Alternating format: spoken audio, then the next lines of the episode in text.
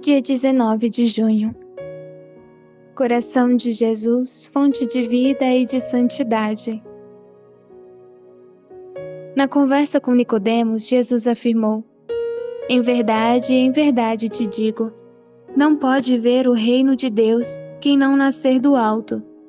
Jesus fala de um nascimento na ordem sobrenatural e acrescenta: Em verdade te digo, quem não renascer da água e do Espírito Santo não pode entrar no reino de Deus. Agradecemos aos nossos pais a vida natural que nos deram, mas o fato de sermos filhos de Deus e herdeiros do céu é algo que nenhuma criatura humana poderia dar pelos próprios meios. Através do batismo, fomos enxertados na vida do coração de Jesus. Nossos gestos, ações e pensamentos foram elevados à ordem sobrenatural, participantes da vida nova recebida do coração de Cristo. A vida divina encontra seu apoio nas três virtudes teologais: fé, esperança e caridade. Pela fé, arraigamo-nos nele.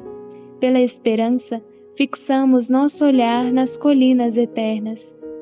Pela caridade, olhamos o coração de Jesus transpassado por um amor heróico e seguimos os seus ensinamentos. Tudo o que fizerdes a um de meus irmãos, é a mim que o fazeis.